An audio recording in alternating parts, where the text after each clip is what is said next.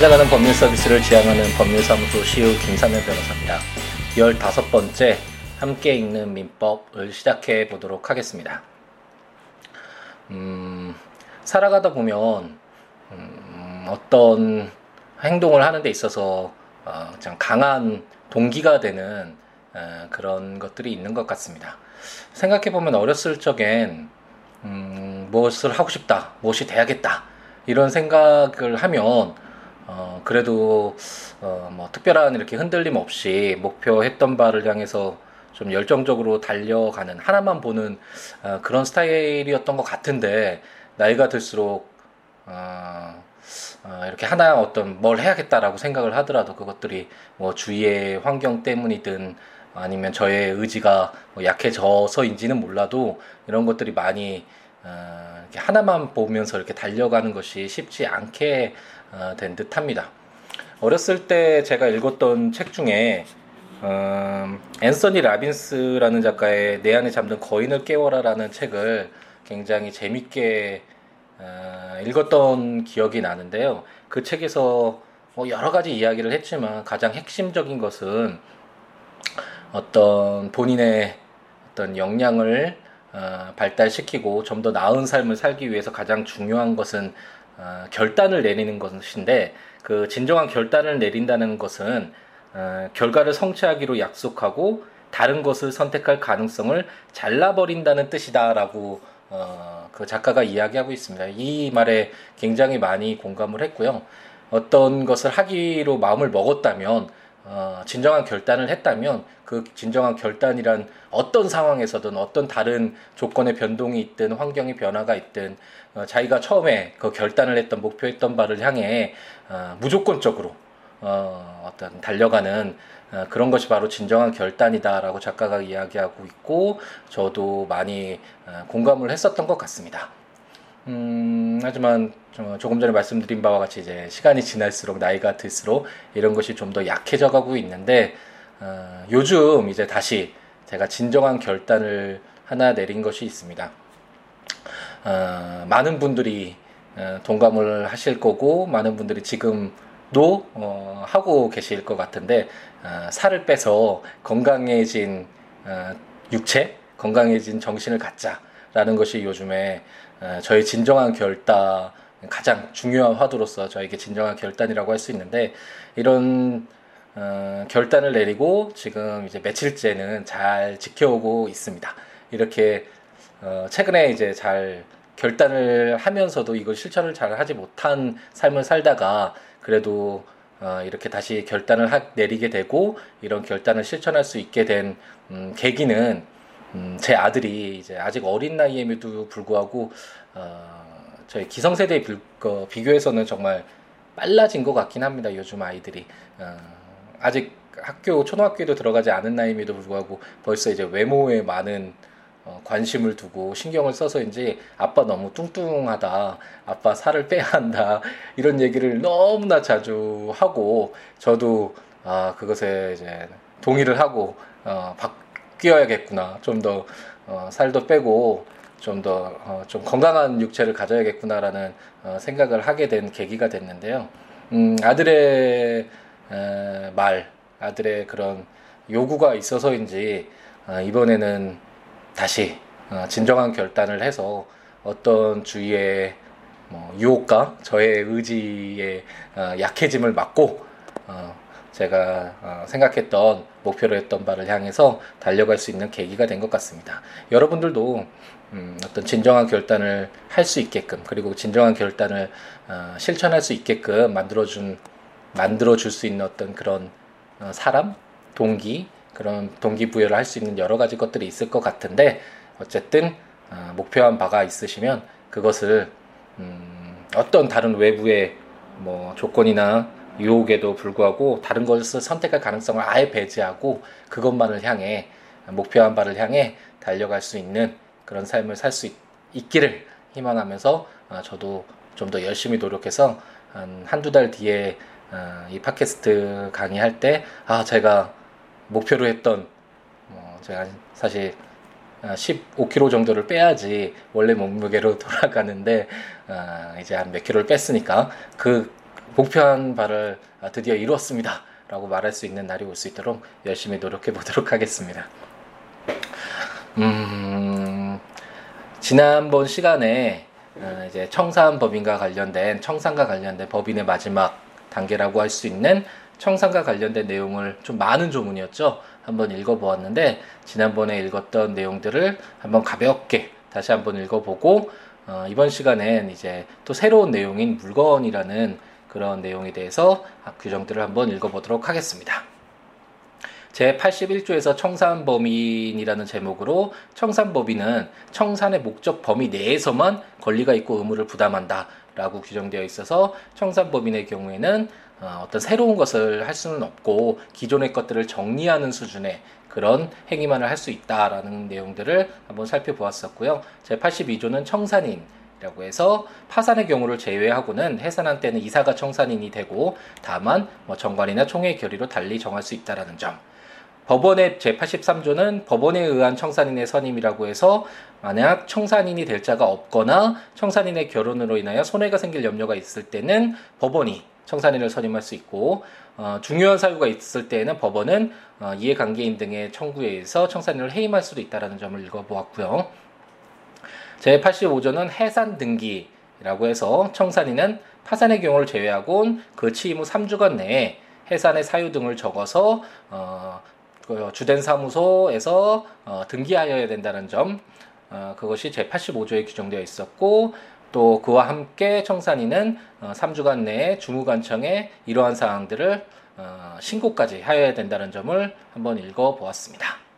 그럼 청산이라는 거 뭐, 것이 뭐냐 이런 것을 알기 위해선 제 87조의 청산인의 직무가 무엇인지 어, 보면 알 수 있다라고 말씀드리고 이 규정들을 한번 읽어보았는데요. 어, 제 1호는 현존 사무의 종결 어, 기존에 있었던 일들을 이제 끝내는 것이겠죠. 제 2호는 채권의 추심 및 채무의 변제 남아있는 채권은 받아오고 줘야 될 돈은 줘야 될 것이고요. 그리고 자녀 재산의 인도 남아있는 재산을 처분하는 것이고요. 어, 이제 이항은 청산인은 전환기 직무를 행하기 위하여 필요한 모든 행위를 할 수 있다라고 규정되어 있는 것도 읽어보았고요. 제 88조부터는 원칙적으로는 법인이 이제 남아있는 채무가 있다면 그 채무를 직접 그 채권자에게 변제하는 것이 맞겠지만 법인의 경우에는 개인 어떤 자연인과는 달리 정말 대규모로 영업이 이루어지는 수가 있고 법인이 일일이 모든 채권자들을 다 확인하기에 청산인이 그런 것들을 확인하기에 어려울 수가 있기 때문에 음, 청산인은 어, 취임한 날로부터 2월 내에 3회 이상의 공고로 채권자에게 일정한 기간 내에 그 채권을 신고할 것을 최고하여야 한다. 그 기간은 2월 이상으로 해서 어, 최고해야 된다는 내용 그것이 제88조에 있었고 어, 채권자가 그 기간 내에 신고하지 아니하면 청산으로부터 제외될 것을 표시해야 된다라고 그 공고에 표시해야 된다는 내용도 한번 보았고 이러한 공고는 법원의 등기 사항의 공고와 동일한 방법으로 하여야 한다고 해서 그 방법도 규정되어 있는 것을 한번 살펴보았고요. 어, 그렇다면 그 이후에 제 89조는 채공산인은 알고 있는 아, 89조는 약간 88조와는 어, 예외적인 규정이라고 할 수 있는데 어, 만약 청산인이 이미 알고 있었던 채권자에 대해서는 어, 각각 그 채권 신고를 최고화해야 된다. 알고 있는 채권자는 청산으로부터 제외하지 못한다라고 규정해서 어, 이미 법인이 알고 있음에도 불구하고 어, 그 채권자를 배제하기 위해서 어, 어떤 자기의 채권 신고를 하지 않았다라는 이유만으로 그 채권자를 배제하는 것은 어, 어떤 음, 민법상의 원칙에도 맞지 않겠죠. 당연히 정당한 권리자는 자기의 채권을 어, 반환받아야 하고 채무자는 자신의 채무를 이행하기 성실히 이행해야 되는 이행하여야 하는 것이 민법상의 원칙이라고 할 수 있는데 이렇게 알면서도 배제하는 거 이런 규정들을 이용해서 배제하는 것은 어, 옳지 못하기 때문에 정당하지 못하기 때문에 제 89조에서 이미 알고 있는 채권자에 대한 예외 규정이라고 할 수 있겠네요. 이런 규정을 담고 있다라는 것을 한번 살펴보았고요. 제 90조는 채권 신고 기간 내 변제 금지라는 제목으로 어, 채권 신고 기간 내에는 채권자에 대해서 변제하지 못하고 하지만 지연 손해배상 의무는 지연 배상 어떤 이자는 계속 발생한다라는 점. 왜 채권 신고 기간 내에 채권자에 대해서 변제하지 말아야 되는지에 대해서는 지난번 시간에 말씀드렸던 것 같습니다.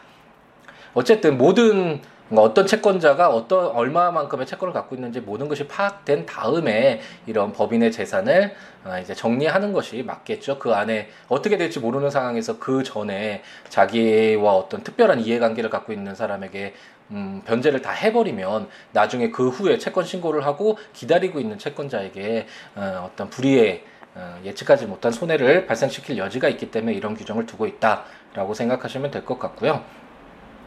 이제 91조는 채권 신고 기간이 이제 끝난 후에 어, 변제기에 이르지 못한 채권도 있을 수 있고 뭐 조건 있는 채권, 존속 기간에 불확정한 채권 어, 이런 불확정한 채권이 있을 수가 있는데 이러한 채권들을 어떻게 처리해야 되는가라는 것이 문제될 수 있고 이러한 점에 대해서 제 91조는 변제기에 이르지 아니한 채권에 대해서도 변제할 수 있고 만약 불확정한 채권에 관해서는 법원이 선임한 감정인의 평가에 의해서 그 가액이 나오면 그 가액에 따라서 어, 중요한 판단의 근거로 삼아서 변제하여야 된다라는 점을 제 91조에서 규정하고 있고 제 92조는 어, 청산으로부터 제외된 채권이라는 제목으로 청산으로부터 제외된 채권자는 법인의 채무를 완제한 후 기속 권리자에게 인도하지 아니한 재산에 대하여서만 변제를 청구할 수 있다라고 해서 어, 채권자들은 어쨌든 자신의 채권은 신고를 해야지만 어, 어떤 손해를 보지 못한다 않는다라는 그런 내용들을 담고 있습니다. 제93조는 청산 중에 파산, 이제 파산이 된 경우에는 어떻게 되는가라는 규정이 있었고, 파산이란 그 재산, 법인의 재산이 그 채무를 완제하기에 부족한 것이 분명하게 된 때, 이것을 파산이라고 볼 수 있고 청산인은 지체 없이 파산 선고를 신청하고 이를 공고하여야 된다라고 규, 정하고 있고 이제 그 파산이 됐을 때는 청산인은 파산 간제인이라는 또 새로운 기관에게 그 사무를 인계를 해야 되고 파산 간제인이 그 파산과 관련된 이제 임무를 담당하게 된다라는 어, 내용이 제 93조에 담겨져 있었습니다. 제94조는 청산이 종결한 때에는 청산인은 3주간 내에 이를 등기하고 주무관청에 신고까지 하여야 된다는 점이 규정되어 있었고 법인의 해산 및 청산은 법원이 약간 주무관청이 아니라 법원이 검사하고 감독한다. 수많은 이해관계가 있고 이제 법원이 해산돼서 없어지면 더 이상 채권자들이 어, 어떻게 자기의 권리를 보전받을 수 있는 어, 그런 기회가 사라지기 때문에 이렇게 법원이 좀 더 엄격하게 어, 검사 감독할 수 있는 근거 규정이 제 95조에 어, 규정되어 있다라는 점도 한번 살펴보았고요. 어, 여러 가지 이제 준용 규정이 청산인에 준용된다는 점. 음, 주로 이사와 관련된 청산인의 경우 어, 어떤 업무의 범위가 제한되기는 하지만 이런 어떤 성격은 법인의 업무를 처리한다는 이사와 어, 매우 유사하기 때문에 이사와 관련된 규정이 청산인에 많이 준용된다. 그것이 제 96조에 어, 있었고 이제 제 5절 벌칙이라는 규정으로 제 97조 벌칙이라는 어, 이런 어, 규정이 있는데 음, 민법에서는 어, 형법과 달리 매우 이런 어떤 처벌적인 조항, 이런 벌칙 조항이 들어있는 것이 어, 매우 좀 이질적이긴 하지만 어쨌든 이러한 내용은 뭐 등기를 잘 해야 되는데 하지 않거나 뭐 재산 목록들을 거짓으로 이렇게 부정 기재를 할 때는 과태료의 어떤 벌칙을 줄 수 있다. 그런 근거 규정이 제 97조에 있다. 어, 그러한 내용을 한번 제가 벌금과 관련돼서 이렇게 비교를 하면서 말씀드렸던 것 같은데 이러한 내용이 제 90조에 어, 규정되어 있었습니다. 어, 오늘은 제 4장 물건이라는 제목으로 어, 물건에 관련된 규정들을 다섯 개 어, 조문을 읽어볼 텐데요. 어, 이런 규정들이 왜 물건에 관한 규정이 왜 여기에 들어왔냐? 라고 한번 생각을 해보면 어, 참 체계적이다라는 생각이 많이 듭니다. 어, 제가 처음에 민법 총칙 시작하면서 민법에 관련된 어, 전체적인 틀도 한번 말씀드렸던 것 같긴 한데 어, 민법 총칙이라는 이런 편 자체가 어, 나중에 나오게 될 물건이나 뭐 채권, 어, 친족 상속권, 뭐 친족 상속법 이런 여러 가지 규정들 중에서 가장 기본이 되고 어, 가장 공통적인 그런 부분들을 이제 뽑아서 논리적으로 민법 총칙 가장 기본적인 것을 먼저 담아두는 그런 규정이라고 했잖아요. 그럼 이 민법 총칙 이런 편 자체도 처음부터 한번 어, 되짚어 보면 첫 번째로는 아 민법이란 이래야 된다라는 1, 2조 이런 일반 원칙에 대해서 이제 한번 딱 선언을 한 다음에 이제 주체적인 측면을 한번 어, 그때 막 제한 능력자에 관련된 규정들, 뭐 주소에 관련된 규정들 이런 주, 규정들을 많이 이제 보았잖아요.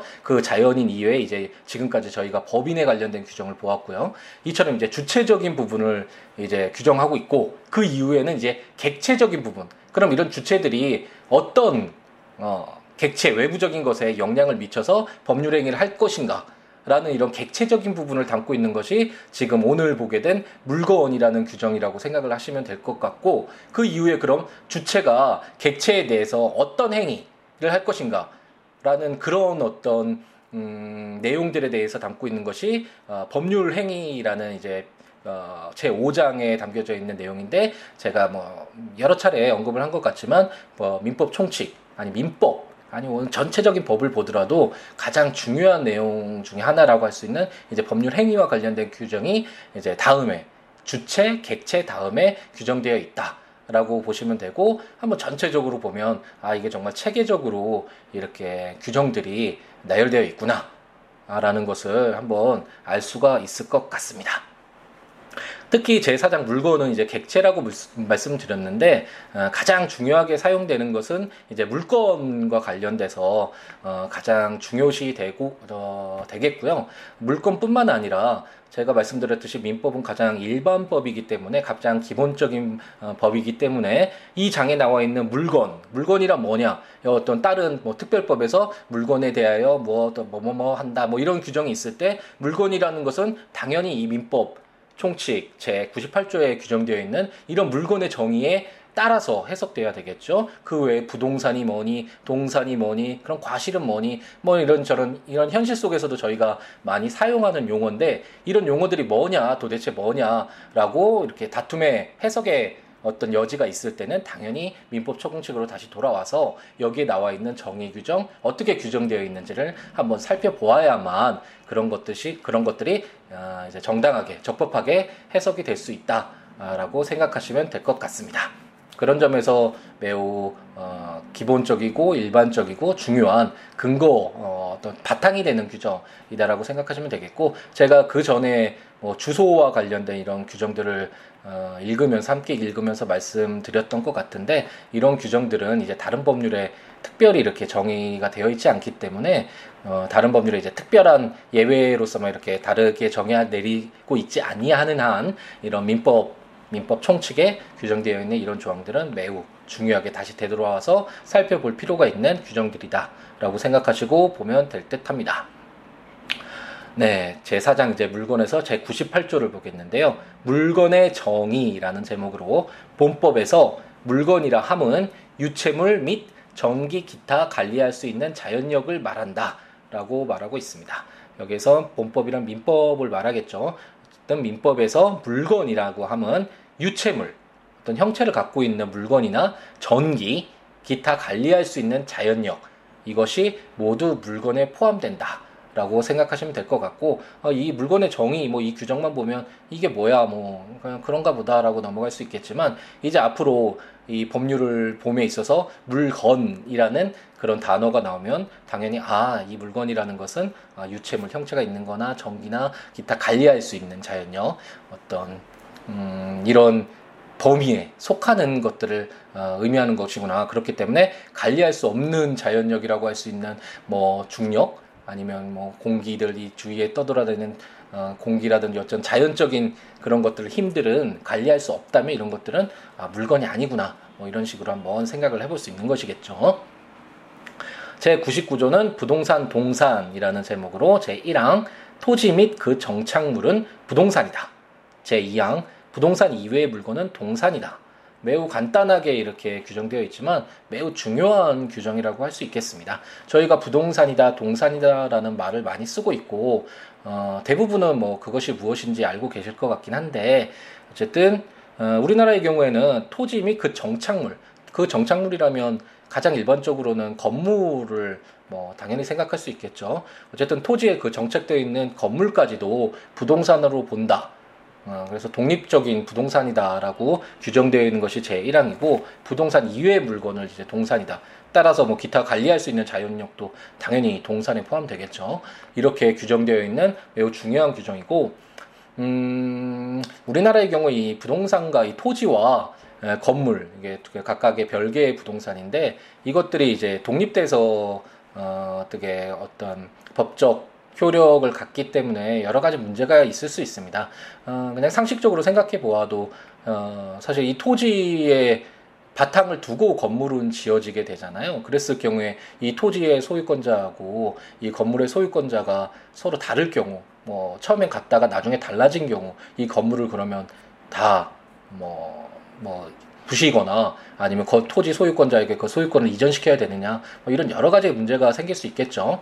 어, 독일과 같은 이런 법률에서는 음, 이 토지와 이 건물을 이제 하나의 이제 부동산으로 하나의 부동산으로 본다고 하는데 우리나라의 경우에는 어쨌든 어 이제 별개의 부동산으로 어 처리하고 있기 때문에 어 아 독일과 같은 이제 서구 법제에서는 어 토지 위의 지상물은 토지에 따른다라는 원칙을 취하고 있다라고 하네. 이렇게 하나의 뭐 부동산으로 처리한다라고 갖고도 뭐 할 수도 있겠지만 어쨌든 가장 원칙적으로는 토지의 지상물은 토지에 따른다. 그래서 토지를 중심으로 이 부동산을 보게 된다는 원칙을 취하고 있는데 그에 반해서 우리나라는 어쨌든 부동산과 이 토지와 건물 이것이 이제 별개의 부동산으로 처리하고 있기 때문에 여러 가지 문제가 발생할 수 있다.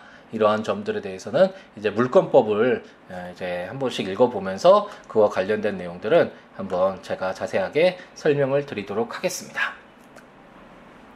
제 100조는 이제 주물 종물이라는 제목으로 제 1항 물건의 소유자가 그 물건의 상용에 공하기 위하여 자기 소유인 다른 물건을 이에 부속하게 한 때에는 그 부속물은 종물이다. 제 2항 종물은 주물의 처분에 따른다. 주물의 처분에 따른다. 종물은 이런 규정을 두고 있는데 주물 종물은 음 그렇게 많이 문제된 것 같지 않습니다. 제가 어 지금까지 한 400건, 500건에 가까운 이런 재판을 담당을 했었었는데 어, 조물과 관련 주물 종물과 관련된 어, 그런 사건은 어, 다섯 개가 채 되지 않았던 것 같습니다. 그렇게 크게 많이 이렇게 문제가 되는 것 같지는 않은데 어쨌든 어, 제 100조에 따른 주물 종물과 관련된 규정을 보면 종물이 무엇인가 그리고 이게 나중에 어떤 현실적으로 문제가 됐을 때 어, 이게 주물과 종물의 법적 처분을 어떻게 처리를 해야 되는가 이런 것들이 문제될 수 있어서 제 백조는 주물과 종물을 이렇게 구분해서 정의를 내리고 있고요. 가장 쉽게 그냥 생각을 해보자면 이제 횟집에 이제 수족관이 있는 경우를 한번 생각해 볼 수 있겠죠. 어, 제 1항을 봐서 이제 종물이 뭔가라는 것을 이 단 한 줄에 속해 있는 제 백조 제 1항을 보면서 종물이 무엇인지에 대한 요건을 이제 뽑아낼 수를 있어야 하는데 어, 물건의 소유자가 그 물건의 상용에 공하기 위해서 그래서 물 그 물건 어떤 어, 횟집과 수족관을 봤을 때 이 수족관은 어, 이 횟집의 어떤 경제적 효용을 이제 높여주잖아요. 이걸 물건의 상용 계속해서 이제 사용하는데 제공한다. 그러니까 어떤 횟집이 운영되기 위해서 이런 제공하는 역할을 하는 수족관 이렇게 생각하시면 되겠고 자기 소유인 다른 물건 이 수족관도 결국은 그 횟집 그 사장님의 뭐 소유 물건이겠죠. 그래서 이 어, 수족관을 어, 이에 부속하게 한때 횟집에 부속하게 같이 있게 한때 할 때이 어, 수족관은 어, 종물이다라고 생각을 하시면 되겠습니다. 이런 요건을 한번 뽑아보면 음, 그 물건 그 주된 주물의 상용에 공하기 위해서야 되고 그 주물의 소유권 소유 어, 종물의 종물의 소유권도 주물의 소유권자여야 되고 어, 이 주물에 부속해야 되고 뭐 이런 요건들이 이제 계속 이 한 줄에 따라서 이제 빠져 나오게 되는 것이죠. 그런 요건들을 뽑아낼 수 있어야 되는데 뭐 이렇게까지 하기엔 어, 좀 전문적인 내용이고 아 주물과 종물이 이런 거구나 그냥 횟집이 있을 때 그 횟집의 어떤 경제적 효용을 높이는데 같이 있는 아, 이런 수족관이 종물이라는 것이구나. 그리고 제2항에서 종물은 주물의 처분에 따르는구나. 아, 만약 횟집을 팔면 이 수족관도 원칙적으로 같이 넘어가는구나. 뭐 이런 식으로 가볍게 생각하고 넘어가시면 되겠습니다. 물론, 음, 이 백조 2항은 어, 임의 규정이라고 해서 이게 강행 규정이 아니라서 당사자들 만약 횟집을 거래하는 당사자들끼리 아 뭐 이 수족관은 제가 뭐 너무 사랑해서 이 소유권은 제가 갖는 걸로 하고 뭐 넘어 어, 횟집만 넘기겠습니다. 소유권을 이전하겠습니다. 뭐 이런 식으로 당사자끼리 다르게 약정하는 것은 얼마든지 가능한 규정이라는 점도 참고해서 어 그냥 알아두시면 될 것 같습니다. 제 101조는 천연가실 법정가실이라는 제목으로 제 1항 물건의 용법에 의하여 수취하는 산출물은 천연가실이다. 제 2항 물건의 사용 대가로 받는 금정 기타의 물건은 법정가실로 한다. 라고 규정되어 있습니다. 여기서도 이제 과실이라는 어, 것이 어떤 것이다라고 정의를 내리고 있다라고 생각하시면 될 것 같은데 음, 천연과실과 법정과실 을 어, 민법은 규정하고 있습니다. 천연과실은 물건의 용법에 의하여 수취하는 산출물 이게 어, 천연과실인데 사실 이렇게 규정되어 있으면 이게 뭔가 아, 좀 도무지 한국말로 쓰여 있지만 알기가 쉽지 않은 어려운 용어라고 할 수 있는데 쉽게 생각해서 어미소에서 태어난 송아지 한번 생각을 해보면 어, 그 어미소의 용법에 의해서 용법이라고 해야 되나요? 어쨌든 어미소를 이렇게 키우면서 양 아, 키우면서 어, 어 어미소를 통해서 이렇게 나오게 된 산출물 그 아, 표현하기가 굉장히 어렵네요. 에, 이런 송아지가 바로 천연 과실이다. 어떤 어미소가 있었기 때문에 이 어미소가 내 것이기 때문에 어미소가 이렇게 자라나는 과정에서 나오는 그로 인한 어떤 산출물, 이득물 이런 것들이 바로 어, 음, 천연 과실이다. 라고 이렇게 생각하시면 될 것 같고 어, 법정 과실이란 그런 뭐냐 이것은 물건의 사용 대가로 받는 금전 기타의 물건인데 어, 그냥 쉽게 뭐 건물을 임대해 준 대가로 이제 임료를 받게 되잖아요. 그 건물도 당연히 물건이겠죠. 물건이 어, 당연히 어, 여기에서 이런 제사장 지금 제 98조의 물건의 정의부터 지금까지 계속 읽고 있는데 어쨌든 이 건물이 당연히 물건일 테고 이 물건의 사용 대가 이 건물을 임대해줘서 사용할 수 있게끔 만들어주나요? 그로 받는 금정이기 때문에 바로 법정 가실일 거고 어, 쉽게 생각해서 천연 가실이란 어, 뭐 어미소에서 태어난 송아지, 어, 법정 가실이란 어, 뭐 건물을 임대해준 대가로 받는 임료 이런 정도로 가볍게 생각하시고 넘어가면 될 것 같고 어, 그렇다면 이 천연 가실과 법정 가실은 누가 갖게 될 것이냐, 누가 가져야 되느냐 이런 것이 문제가 될 여지가 있기 때문에 제 102조에서는 과실의 취득이라는 어, 제목으로 제1항 천연 과실은 그 원물로부터 분리하는 때에 이를 수취할 권리자에게 속한다. 제2항 법정 과실은 수취할 권리의 존속 기간 일수의 비율로 취득한다. 이렇게 규정되어 있습니다. 음, 쉽게 생각하면 그 어미소가 뭐 처음부터 그 농부 갑의 소유가 아니었을 수도 있잖아요. 중간에 뭐 을의 소유였다가 중간 어미소가 다 자라기 전에 뭐 갑으로 올 수도 있고 여러 가지 뭐 소유권이 변동될 수도 있었을 텐데 어쨌든 뭐 이렇게 여러 가지 소유권자가 넘어왔다가 이제 그 어미소가 송아지를 이제 산출했어요. 송아지를 낳았는데 그럼 이 송아지는 누가 가질 것이냐 이런 천연가실은 누가 가질 것인가 이런 게 문제될 수가 있잖아요. 이럴 경우에 원칙적으로 민법 102조는 어, 분리하는 때 원물로부터 분리하는 때 이를 수취할 권리자 어, 지금 소유권 어미소의 소유권을 갖고 있는 갑 농부가 어, 어, 이러한 어, 어미 어, 그 송아지 어, 이런 그 천연 가시를 어, 수취할 권리자다 대가 된다. 어, 그런 송아지도 갑 농부가 어, 소유권이 있다라고 생각하시면 될 것 같고요. 제 2항은 음, 수취할 권리 존속 기간 일수의 비율로 취득한다고 규정되어 있기 때문에 만약 건물을 이제 소유권자가 임차를 주었는데 임대를 해 주었는데 어, 중간에 소유권자가 바뀔 수도 있잖아요. 만약 그런 경우를 예상했을 때 그럼 그 소유권자 건물을 임대해 준 사람이 어, 뭐 전부에 대한 그런 임료를 다 받아서는 안 되겠죠. 자기가 소유권을 갖고 있고 임대해 줄 수 있는 권한이 있는 그 기간에 따라서 일수에 따라서 어, 그 임료를 받아야겠죠. 그렇기 때문에 제2항은 법정 가실의 경우에는 수취할 권리의 존속 기간 일수의 비율로 취득한다. 이렇게 규정하고 있다라고 생각하시면 될 것 같습니다. 네. 참 많은 조문이고 이걸 언제 끝나냐라는 어, 생각이 많이 드시고 그런 댓글도 달아주시는 분들도 어, 있지만 어쨌든 벌써 이제 100조가 넘어갔고 민법 총칙의 반 이상을 했죠. 어, 이제 184조였던가요?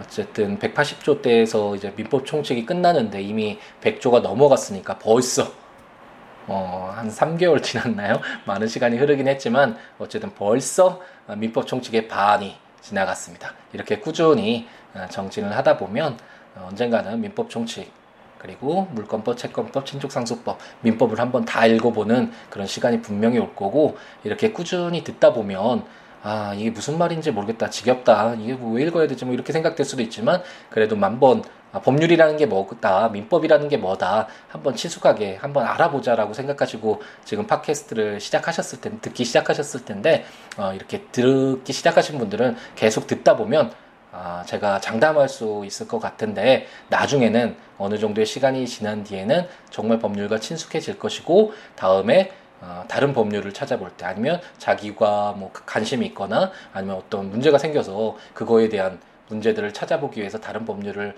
어, 한번 찾아볼 때 읽어볼 때그 어, 전과는 정말 다른 다르게 어, 접근할 수 있을 거라고 확신을 합니다. 꾸준히 한번 같이 어, 읽어 나갔으면 좋겠습니다. 예, 오늘은 날씨가 좀 더운 것 같습니다. 바람은 가을 바람이라서 좋은데 어, 좀 햇볕은 강한 것 같네요. 어쨌든 어, 주말 잘 보내시고 음, 행복한 하루하루 어, 채우시기를 바라겠습니다.